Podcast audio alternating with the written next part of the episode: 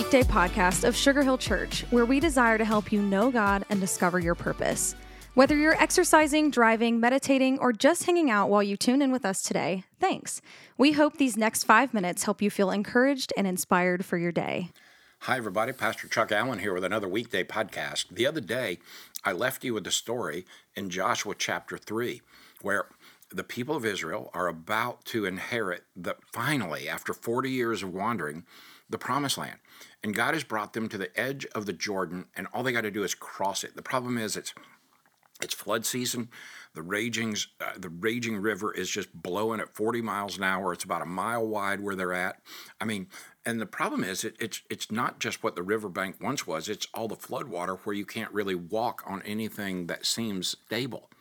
And God says, keep your eyes on the Ark of the Covenant, which we know of from the last weekday podcast was the Ark of the Covenant was what the Old Testament knew as Emmanuel, God with us. But then the second thing that God tells Joshua to tell the people is consecrate yourselves because the Lord will do wonders among you.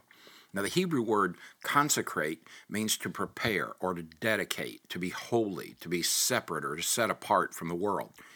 God was telling his people that if they were going to cross the uncrossable, if they were going to tackle what seemed to be the unfathomable, if, if they were going to follow the will of God, they had to prepare their heart. They had to prepare their mind. They, they, they had to get in a holiness mindset. They, it involved a couple of things, and it involves it in our life as well. The first one is a personal repentance of our sin. I mean, one of the primary reasons that the nation of Israel found their way blocked on the way of 40 years to wander, and one of the reasons we often find our path to blessing blocked, is our sin.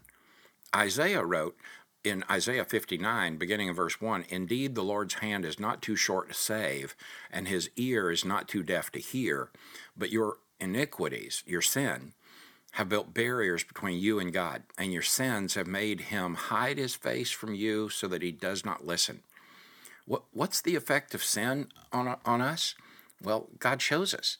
Sometime later, when, when, when they've already entered Canaan, one guy sins, and I've just, out of all the hundreds of thousands, disobeyed the clear instructions of God. But Achan's sin brought misery and defeat on the entire nation.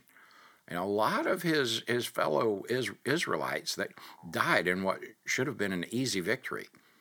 On the eve of one of the greatest days in the history of the nation of Israel, Israel was commanded to be certain that they were right with God, to examine their lives, to confess and forsake their sin, and devote themselves wholly to the Lord. You know, today, if you find yourself facing something that feels impossible, start with this God, I come before you and ask you to reveal every wicked way or every sinful way in me so that I might confess it before you.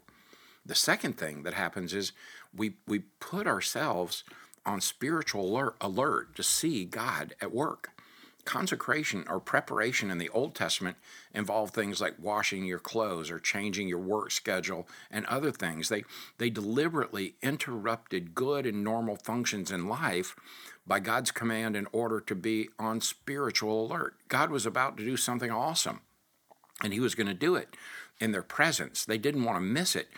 And, and being involved in things that they could do might have caused them to miss what God was doing.